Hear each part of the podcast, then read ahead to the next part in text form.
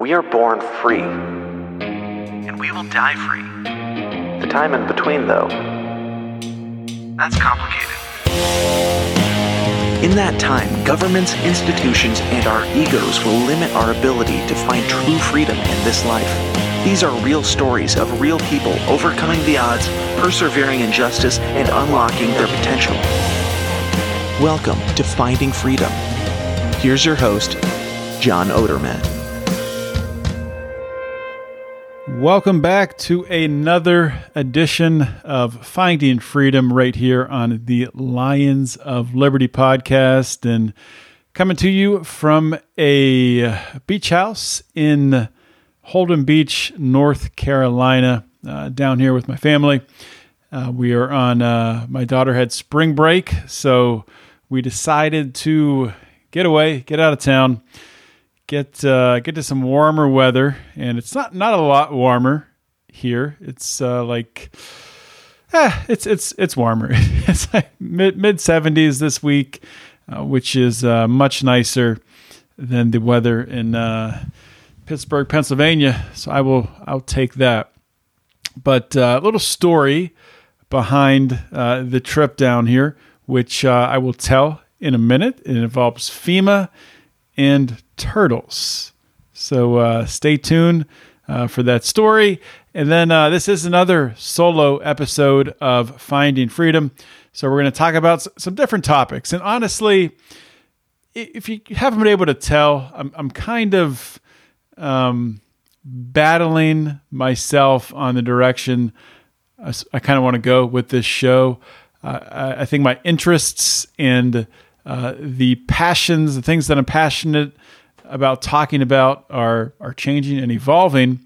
And uh, there's there's just some things that you know I I, I don't want to do the same interviews that I've always been doing. So I would rather bring you a solo show, talk about interesting things, talk about uh, maybe some uh, video clips that you're not aware of, which today you're going to be hearing one from a uh, event from Grant Cardone. If you know who Grant, Grant Cardone is, he's a uh, real estate guy, entrepreneur, uh, motivational speaker type. Uh, I'm a big fan of Grant Cardone, and he has every year has a 10x conference, and he had a bunch. He, he always lines up some of the best guests, and actually last year I, I purchased the, the whole conference and, and watched it. This year I didn't, but I did see that he put a little teaser on YouTube of his talk with Donald Trump, and I'm going to play a clip from that a little later on in the show with Donald Trump talking about inflation and uh, and real estate, and had some very very interesting things to say. So we'll get to that um, later on in the show, and then we're going to talk about uh, some some shady things happening with hospitals. We're going to talk about the the war in Yemen and the ceasefire, and we'll talk about uh, AI automation in fast food and and what's coming down that pike. So without any further delay, let's uh, let's get to the show and let's get to the story uh, that I'm going to start this show with. And let me say this first: I am using a different mic, as I mentioned, uh, you know, on vacation with my family. And I said vacation; it's not really vacation. Um, I've I've been working this week. I, I can work remotely, work from anywhere. Um, my wife as well, with uh, what she does, she can work from anywhere, and uh, that's why we were able to to get away this week. But it feels like vacation when you're uh, when you're at the beach. So of course, w- when you go to the beach, you expect to be able to go to the beach and for it to be relaxing and for the you know have your nice calm um, ocean views and scenery and to hear the breeze and to hear the ocean sit back close your eyes and just relax right? I mean that's what people want when they go to the beach right? That's what i want. So what happened with us we arrive here on Saturday, uh, this past weekend, and the trip itself was was great. We we left on left on Friday from Pittsburgh, and we drove about halfway, about exactly halfway. Stayed overnight, woke up Saturday, drove the rest of the trip, Everybody's in a great mood. We're feeling awesome. We arrive at the beach house. We get out of the car. And as soon as I stepped out of the car, I could tell something was was amiss because we we're running an oceanfront house. So I'm able to, to see as I as we pull into the drive, I can look up the up the wooden steps that go up to the walkway that goes to the ocean, and I could see on the beach just the hint of uh, something strange of some sort of equipment or, or something on the beach. And as I as I walked towards what I saw, I started to hear, hear sounds that you don't want to hear when you're at the beach. Trucks backing up, uh, construction beeping noises, things of that nature. Um, not not what you want. Not what you want to hear when you go to the beach. So much to uh, to my surprise and much to our disappointment and you know frustration and anger, we discovered that we had rented a beach house which was right along a sand pipeline where they were piping sand up from out in the ocean and they pipe it up onto the beach to extend the uh, the high tide line to, to push it out to give a wider beach. Uh, beaches, you know, up and down, coast to coast, do this, and fine, that's okay to do it. Uh, what made us so angry was that we knew nothing about it. I mean, you don't rent a house to someone when you, this is going on, and we we weren't even able to access the beach right in front of our oceanfront house. We had to walk down 17 houses or so um, to get to uh, to get to the beach. So it just stupid and really frustrating. And of course, you know, call the rental company and and raise hell. And they, you know, admitted they they had no well they claimed they had no idea that uh, this was this was happening. Um, now this week, um, of, they knew that the project was ongoing. They they didn't know that it was right in front of uh, of this beach house that we rented. We rented uh, from a pretty small vacation rental company, so anyway, that's that, that, that's beside the point. But anyway, so they admitted their mistake, and uh, they essentially gave us half price for the week, which is okay. I mean, if we, you know, say if we knew ahead of time, even at half price, would we have paid for this house and lost, um, you know, s- several days of you know, prime beach access and have the construction noises. And, you know, my daughter and wife are, these construction noises are keeping them up at night because they've set up lights on the beach and, and they work all night. Um, would we have rented the house? No, probably not. But all things considered, we're here, half off, not, not the worst deal. So fast forward. So they're doing their beach construction um, Saturday, Sunday, Monday, I think it was on Tuesday, we talked to the, maybe it was Monday, we talked to the, the FEMA guy, you know, the FEMA officer, whoever, whatever the correct, correct name is there. It's, it's a FEMA project, um, government contract, obviously, and $27 million. So not, not cheap to, uh, to pump sand um, through rusty pipelines. But, uh, we talked to the guy, and it turns out even at, at, that time, this was I think Monday, that they weren't even working. People were there getting paid, moving their uh, you know dump trucks around and, and all that stuff. But the ship had broke down, and they had to change out ships. So like we, we were hopeful that maybe they would like finish by the time um, and before we had to leave, and would have a couple days uh, of some peace and quiet. And with you know that delay there, would kind of at least I kind of lost hope for that, which was, you know, e- even more frustrating. And then last night, you know, I noticed, you know, the, the ship was working. They were pumping sand all night. They were, seemed like they were, were just working feverishly hard. And the hardest I'd, I'd seen them work and the most activity uh, that I'd seen out of the construction crew this, this entire week. And uh, go to sleep wake up uh, this morning. This is this is Wednesday. I'm recording this. come down the steps, and I look, the pipeline's gone. So when they when they pipe sand from the ocean, obviously it comes up. The this big pipe comes up out of the ocean.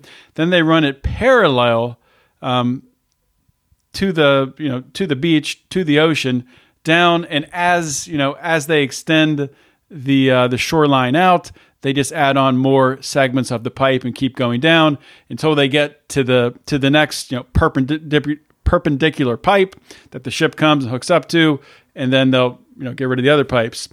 Anyway, so I wake up and I look, the pipeline is is gone. It's disassembled, and there's still, I mean, there's still pieces of pipe there that they are that they're moving out of the way. But I mean, amazing, amazing to see that. Oh my God, they're actually we're actually going to be able to use our beach.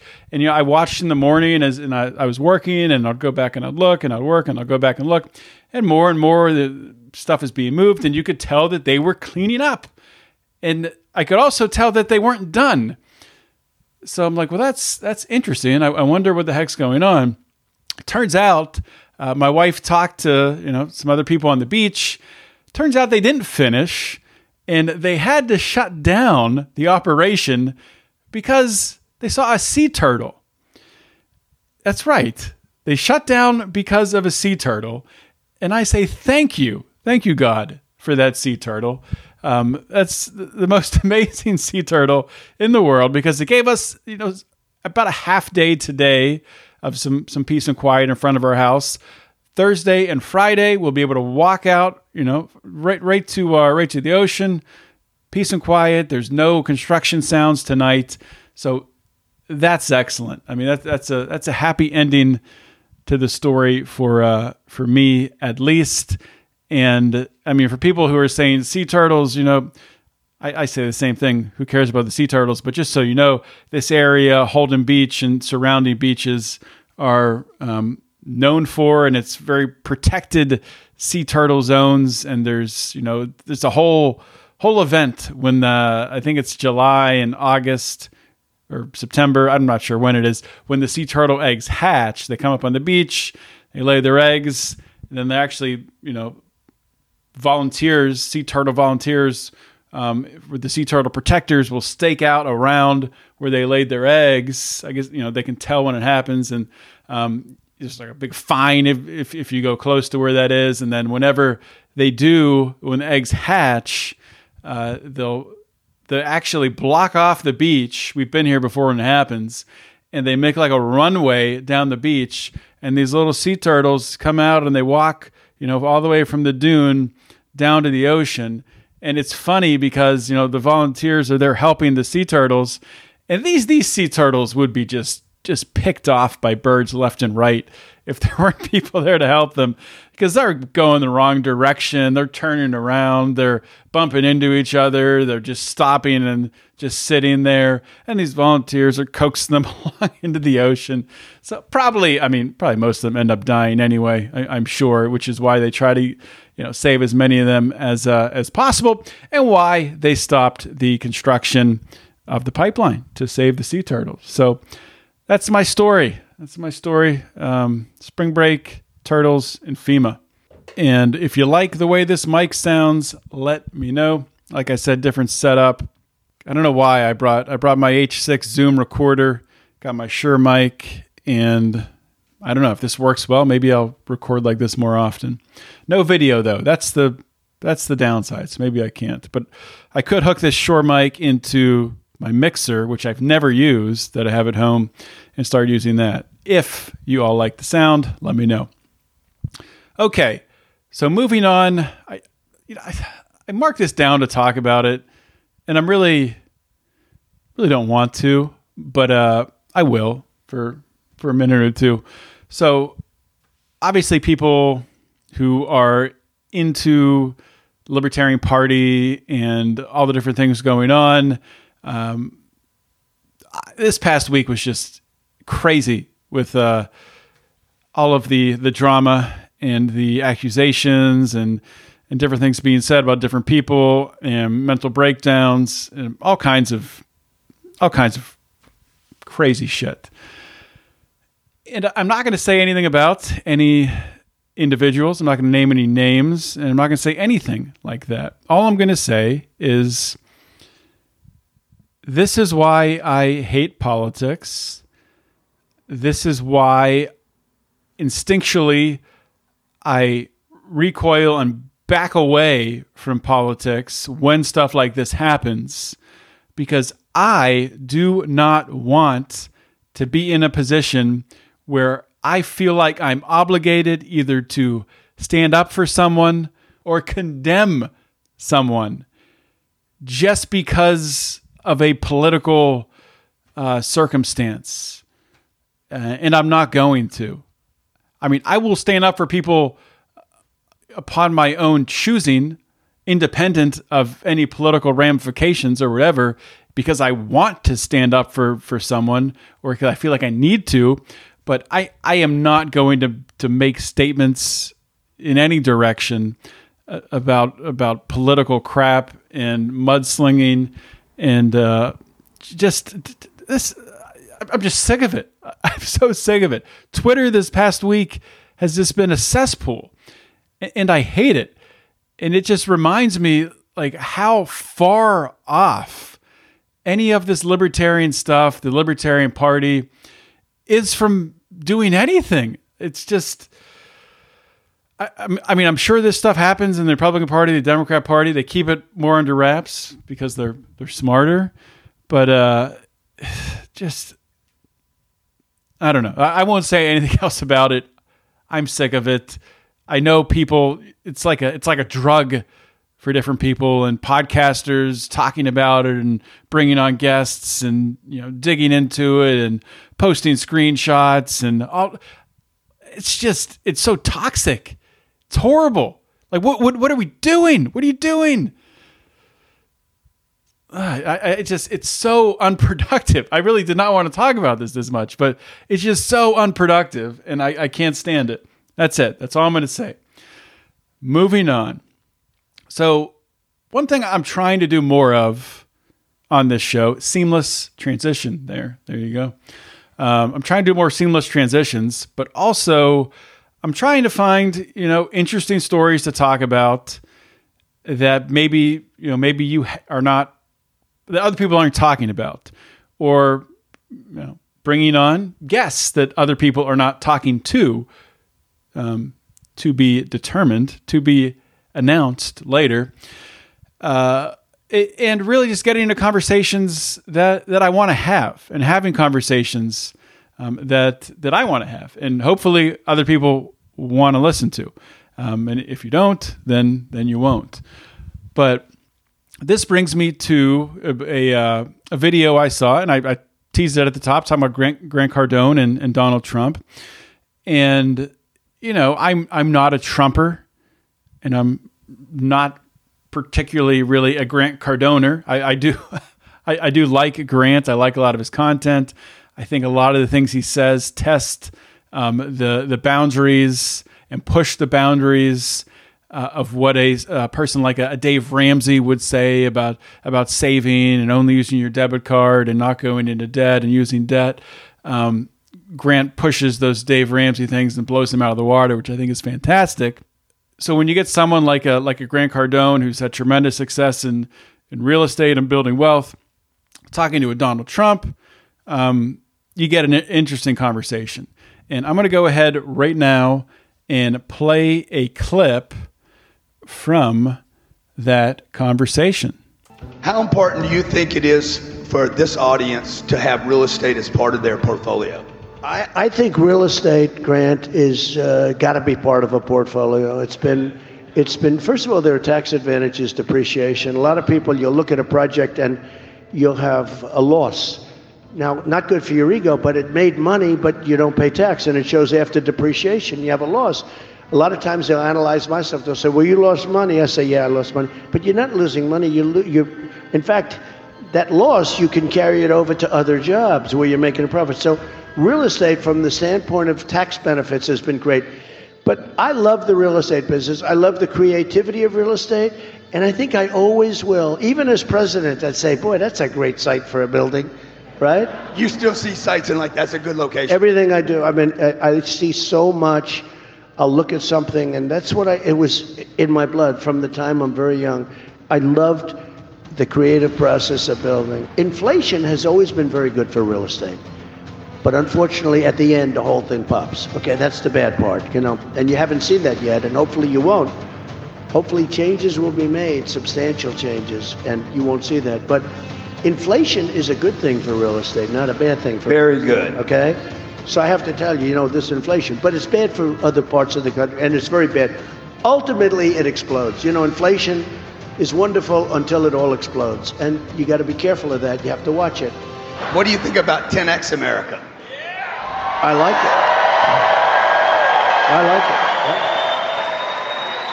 Ah, Huh? I mean, you're the you're the master. What do you think? Does it work? you know, I, I just said to Gwen, I said, you know, that hat looks very familiar to me.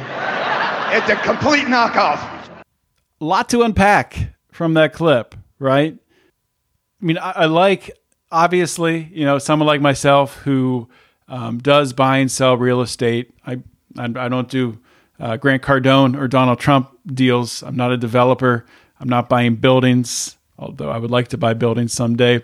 Um, I buy and sell vacant land, and you know, so when they when uh, Donald Trump says everyone should have real estate and talks about the tax benefits and talks about even the ways with losses um, that you can use that as a way to leverage against you know to other deals to uh, to uh, to shield to shield profits really, and I, I think I think that's great.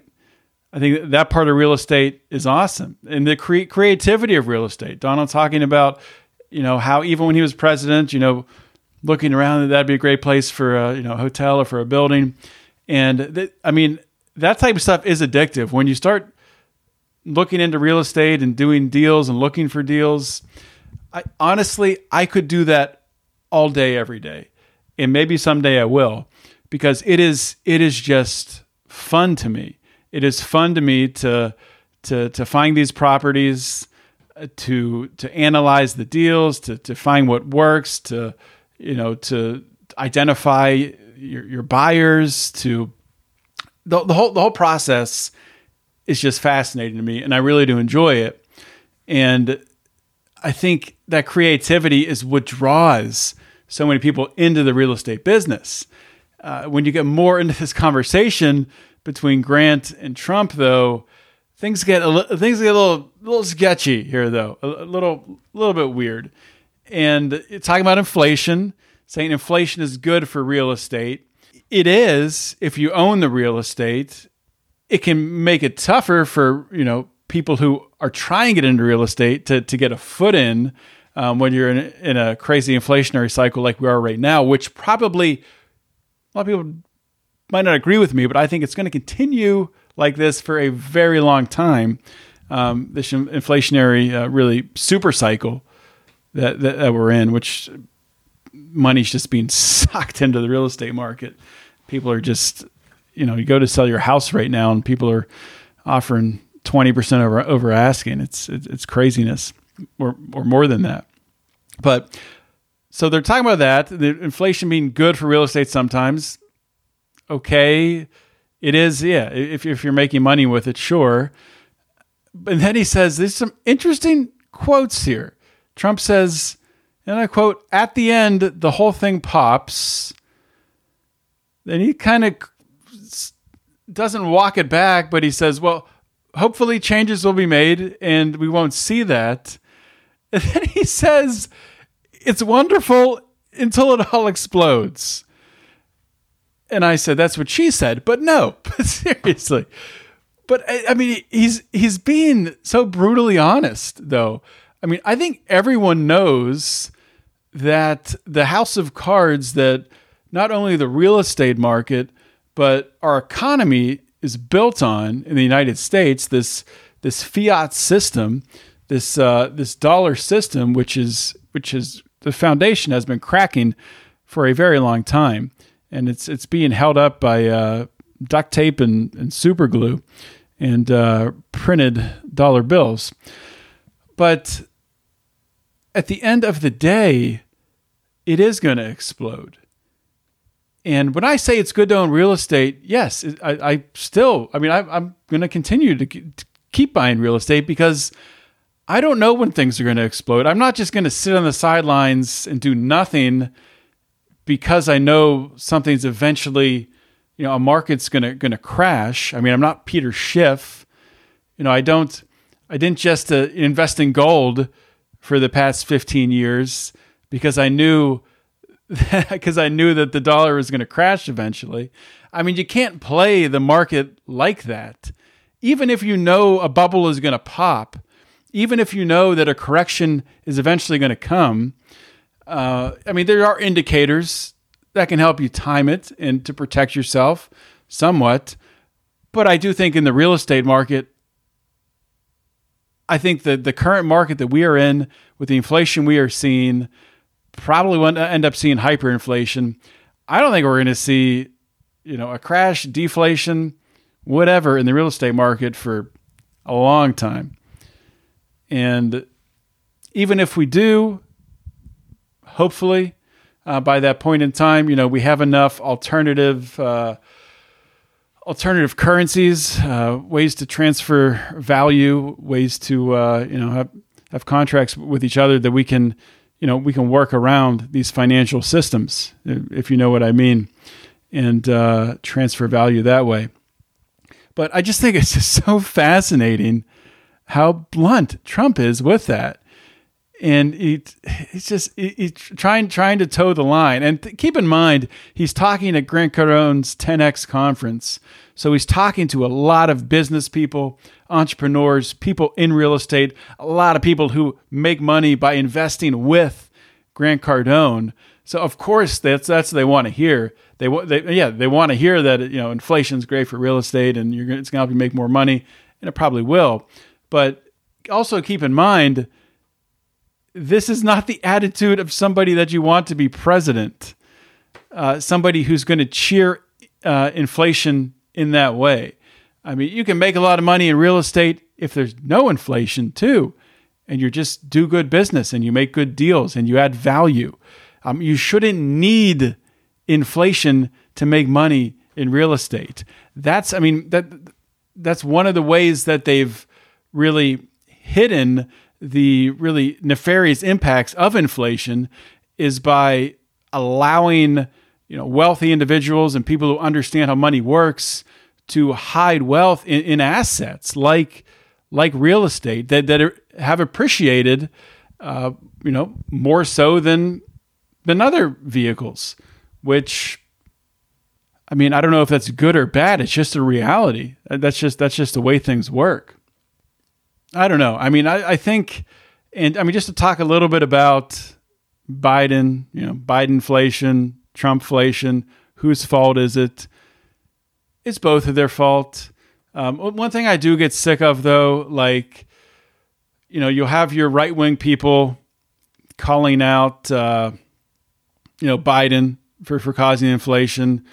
And then you have your libertarians coming back immediately saying, well, actually, Donald Trump, um, his stimulus package started this whole thing. And if, yes, yes, that's true. But if you're going to do that, let's go back and talk about Obama and Bush. And well, Clinton actually wasn't that bad when it comes towards inflation. Uh, he was he was pretty fiscally responsible. Uh, but you got to talk about the whole picture. You got then you got to talk about the Federal Reserve. Um, just like correcting uh, that doesn't really help anything at all. That didn't help the conversation. It's almost better not to say anything at all. I, I think at least uh, that's my opinion. Um, unless you're going to sort of indict the entire system, uh, it doesn't really add any value just to say, well, actually, Donald Trump, he was there too. Yes, so was the Federal Reserve, and really presidents do not really even control the Federal Reserve at all. That's an independent private organization that you know that controls our money. Of course, they can say things to put pressure on it, and Trump did do stuff like that. And yes, the spending, of course, that is injecting, uh, you know, monetary expansion, um, deficit spending into the economy. Of course, um, that's another big thing, but it's a piece of the pie. Um, you serve up a piece of Biden inflation pie and say, well, actually, here's a piece of Trump inflation pie. Well, the rest of the fucking pie is uh, is just as important as, as those two pieces. So it doesn't doesn't help in my opinion, but that's that's just me being a, a bitter old man, I guess. So I wanted to talk about Trump and inflation. Hope you enjoyed that. One of the things that Trump did decently well was putting pressures, I think it was Trump that did this, putting pressures on hospitals to be more transparent. And it is hot as shit in the room that I'm in right now. I'm just going to push through this. I don't know if the air is just not on. Anyway, it's this house is like always always freezing cold that we're staying in. And as soon as I start the podcast, it's like the heat's on now. I, I do not I do not get it. Talking about hospitals, talking about transparency. In 2021, hospitals made 120 billion while skirting federal transparency law.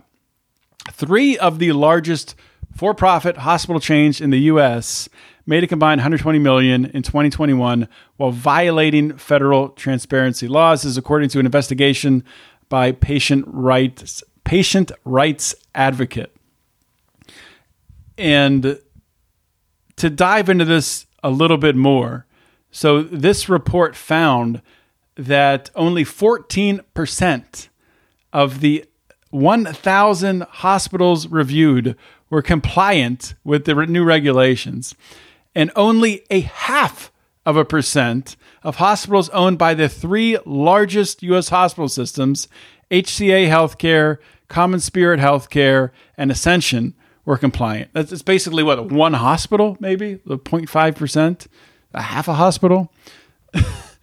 but it's it's crazy. But you will there be any you know repercussions? You know, there going to be fines. Is anything going to happen?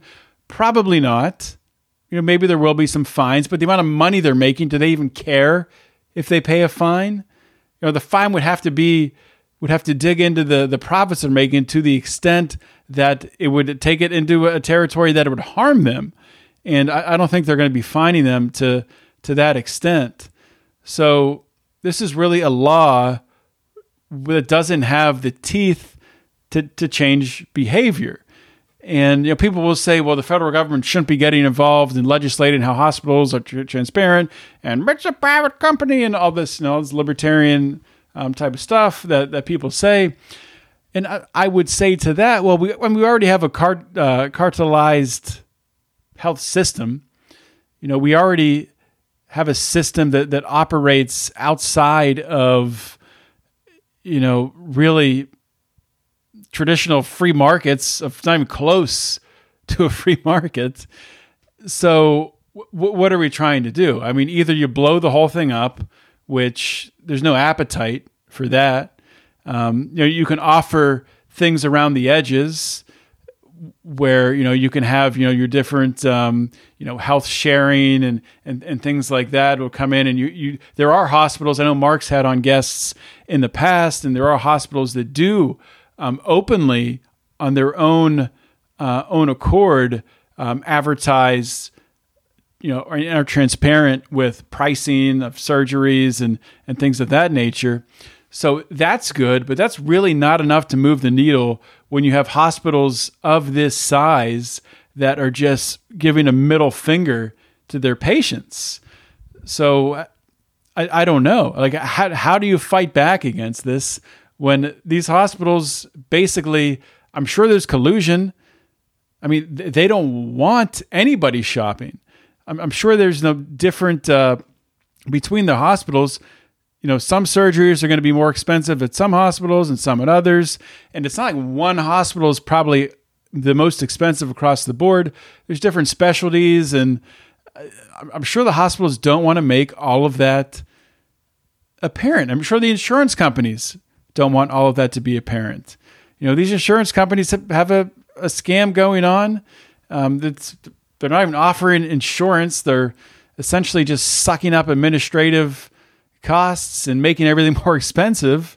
And why would they want that to go away? So I, I don't know how you fix this problem, to be honest with you. I, I wish the whole thing could just be, you know, totally ripped apart and just built from the ground up over again, but I don't think that's realistic, realistically going to happen. So that's that's where we are.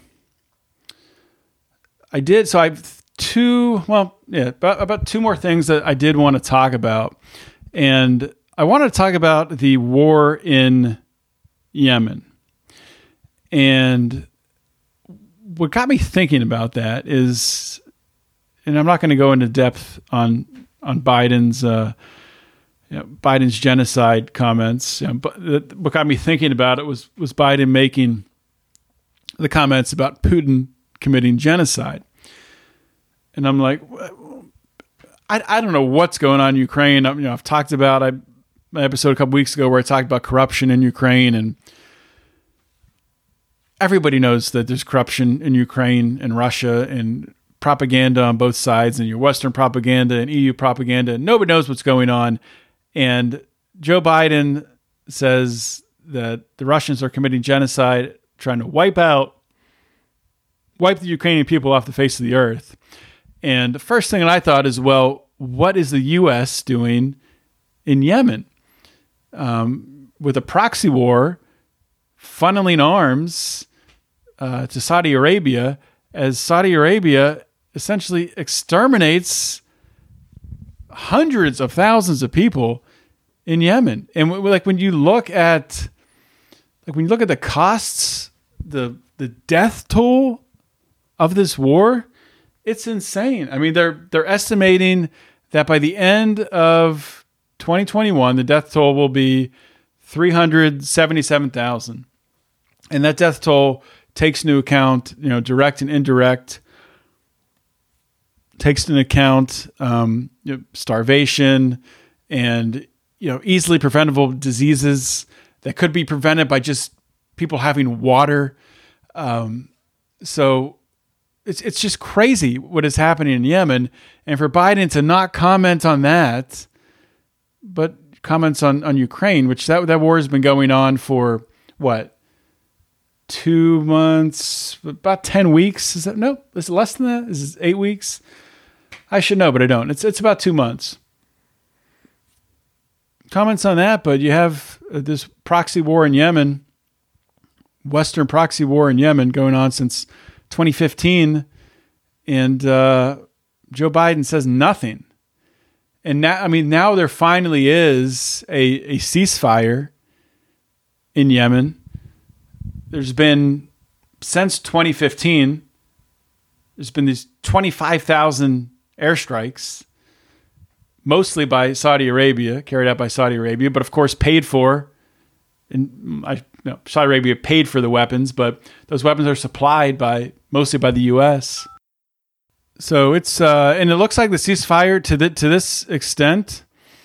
Um, there's, there's been a, a two month long ceasefire, and this past week, uh, this this is uh, according to Anti-War, who, who I trust.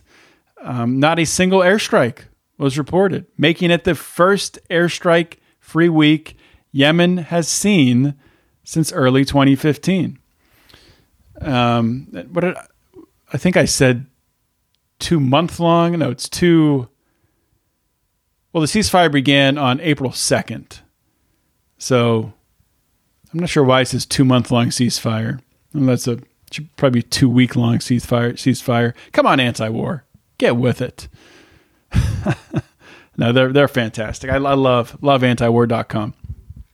But it, it just, I mean, th- that's the that's why I want to talk about this because nobody is talking about the war in Yemen. Yes, you hear about it on some libertarian podcasts, but Ukraine, you know, all over the place on Twitter, people with their Ukrainian flags. It's just, it's sad, really, man. I mean, people will believe and will support whatever they are told by the corporate press to support and they will forget and they will ignore and they will just flat out pretend that something's not happening if the corporate overlords tell them not to don't tell them about it.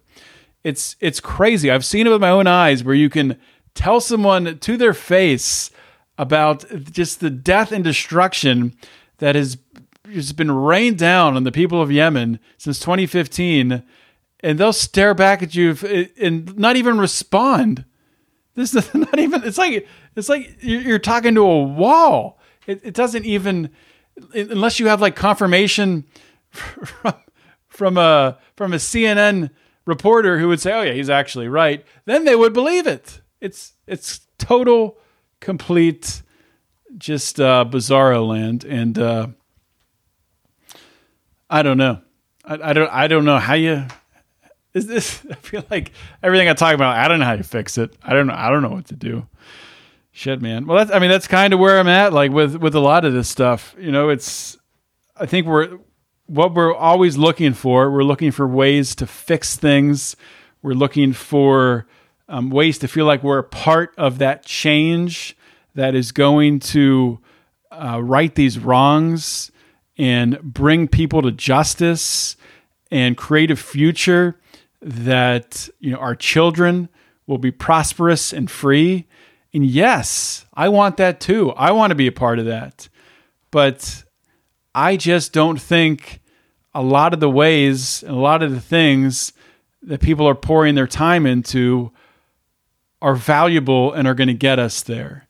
I think that at least at this point in time, the best thing that you can do, when I say you, I mean all of you, dear listeners, the best thing you can do is take care of yourself and your family, become as self reliant as possible, become as mobile as possible, flexible with, with where you're able to live, um, expand your skill set as much as possible, create as many alternative income streams as possible, um, learn as much as you can about cryptocurrency and ways to uh, to leverage it and use it in your life, not just hold it and hope it goes up in value so you can cash it out for more fiat dollars and buy yourself a shiny new car because that's not going to do shit for you. So I I mean I I know that rant probably went nowhere with a lot of people, but I know there's a couple of you out there that, you know, probably understand where I'm coming from with this frustration. Yes, I want to be a part of, you know, eh, something bigger than myself that stands up to the tyrants who are ruining this world, who are teaching our children about this transgender garbage. And oh, I think the best way to stand up against those people is to go to your local school board and libertarians will push back on this. They'll say, well, the only thing you can do, you should do is homeschool and forget, forget about your, uh, you know, forget about saving the public schools. That's that shouldn't be that shouldn't be a libertarian uh, thing to do. Libertarian shouldn't be, you know, joining school boards. Okay, I, I am all for people homeschooling. I love when people homeschool. I personally do not homeschool. My wife and I have decided it's not right at this time. Um, we might someday. We'll see. But even if we did homeschool, it is still important to be involved locally in your community, on your school board, talking to parents, talking to people, um, having influence, being able to lead. Uh, to, because if you homeschool and your kid is, is not you know, is not uh, subjected to the mental illness that's being taught in a lot of these schools, then everyone else is, though. Like all the other kids are, the other 99% are. So your kid is going to grow up in a world even crazier than the world we're in right now. And we're, we're justifying in our head but we're doing all we can by homeschooling. No, we're not. No, we're not. We're taking that's taking the don't take this the wrong way. I'm not saying don't homeschool. You can homeschool. I think that's fantastic. I think it's great. Homeschool. But that's I, that's not doing everything. That's like a, a small part. That's a small piece of the puzzle. And, and getting involved and trying to affect change and influencing people to understand just how dangerous the ideas being taught in, in public schools are. um, for the future of humanity. Rant over. Last thing I wanted to talk about is something that I am excited about. And, you know, I have noticed it seems like it's, it actually seems like it started before the uh, the pandemic in you know really took off in uh, in March of 2019. A lot of people point to the pandemic and say, well, you know, before um, you know, before the pandemic, everything was great with restaurants and hotels and fast food, and the service was, you know, service was never any issues with it. And now, after the pandemic, everything's terrible. Restaurants are all short staffed. The food's terrible half the time. Hotels aren't clean. And I, I do I do agree that things have like increased in uh, in velocity in that direction. I think you're seeing a lot more bad hotels, a lot more bad restaurants, a lot more understaffed restaurants. But this has been happening for a long time with the, just the, the deterioration of the um, you know hotel and hospitality um, services. And I think I think there's a lot of contributing factors to it. I think that just really the the lifestyle that you have to live to to be in that to, to want to do that is I think based on the way the world is changing, it's just not for as many people as it was. Um, people want to have more flexibility. They want to be able to travel. You know, they want weekends off or they want, you know, days off per week. They want to be able to do different things. And, you know, that's the service industry does not offer that. And I, I think I think that's a big component of it. And one reason that's why I'm excited about AI, artificial intelligence, and robots getting utilized in the service industry, getting utilized. Like this article, I'm talking about Chipotle set to debut a chip making robot to mitigate labor shortages. Uh, Miso, Miso Robotics CEO Michael Bell um, told Neil Cavuto Friday that his company partnered with Chipotle to develop a chip making robot as the fast food company struggles with current labor shortages. He said automation is the solution. And uh, they go on to talk about the restaurant industry had a labor gap before the pandemic. Pandemic, that's what I just said. Pandemic, this guy's as smart as me. Pandemic has just accelerated this big gap between the number of jobs and the available labor. I agree with that. Um, so the labor shortage itself being addressed by AI, I, I think is the right move. And this robot, he's, he's making chips. His name is Chippy. Who doesn't want to walk into a Chipotle and get delicious chips made by a robot named Chippy? I do every freaking day. And why should a human being be making chips in 2021? Why are you paying a human being to make chips, wasting the valuable resource and creativity that human beings can bring to the table. Have a stupid robot do it. And there's so many jobs like that that could be outsourced to robots, but because of labor unions and because, you know, people's hurt feelings and, you know, companies and CEOs are afraid to, to cut jobs and people will find jobs the time has come, and I'm serious about this. I'm laughing, but I'm serious. The time has come for robots.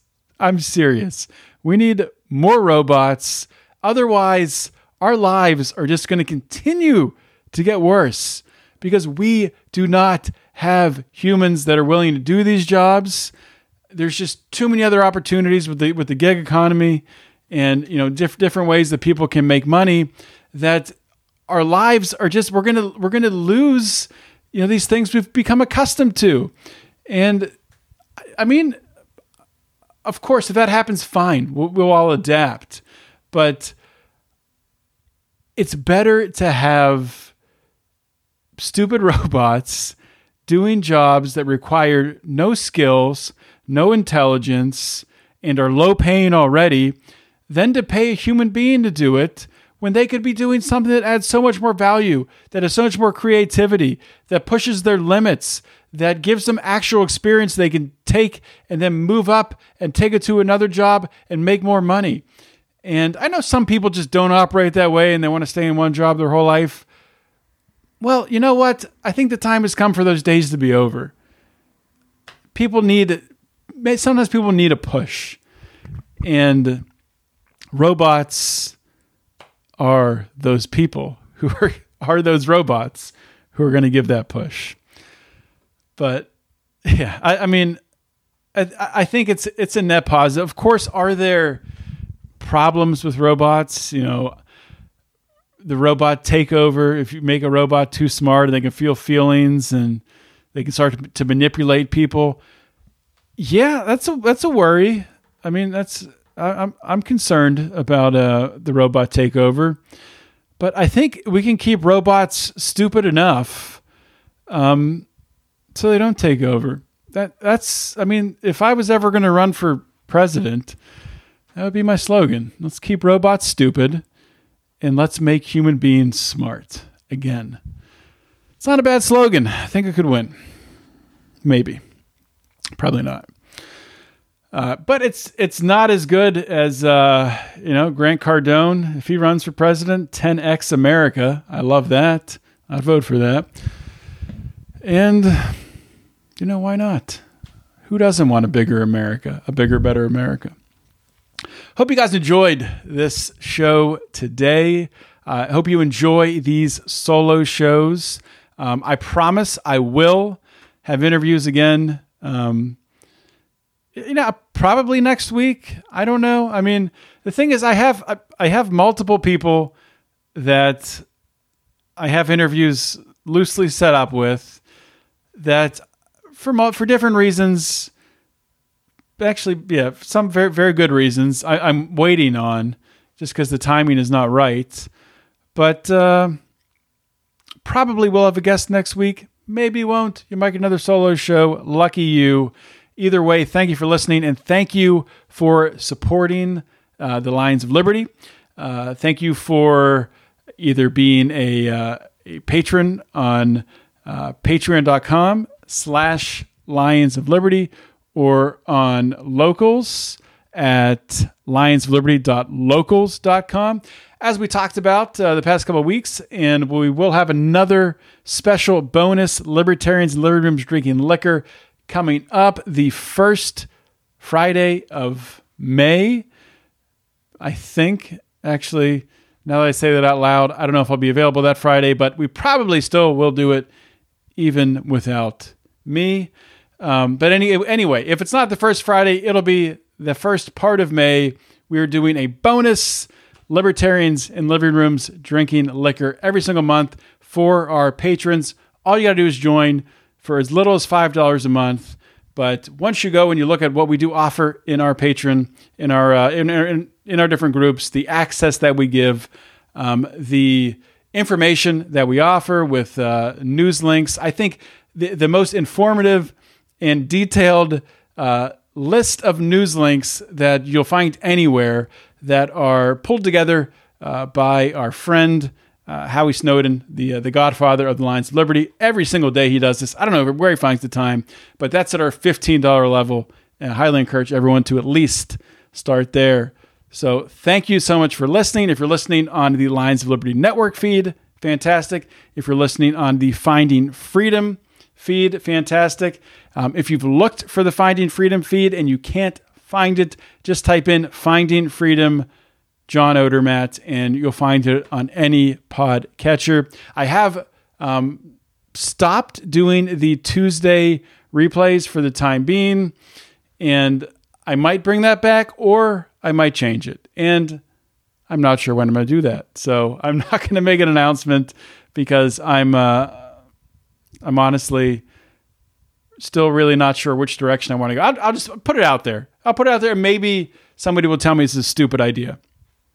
That's a, that's what some I've heard some podcasters do this, and then they get they get good feedback, and they you know end up going with the direction of their listeners. So I'll put it out there. If you're still listening now, 54 minutes in, you are a diehard listener. So if you're listening now, you can maybe help to influence my Finding Freedom um, solo feed show or bonus content, whatever you want to call it. What I've thought about doing rather than having the full episode on a Tuesday of a uh, episode from the archive, just pull maybe I don't know five minutes. Is that enough?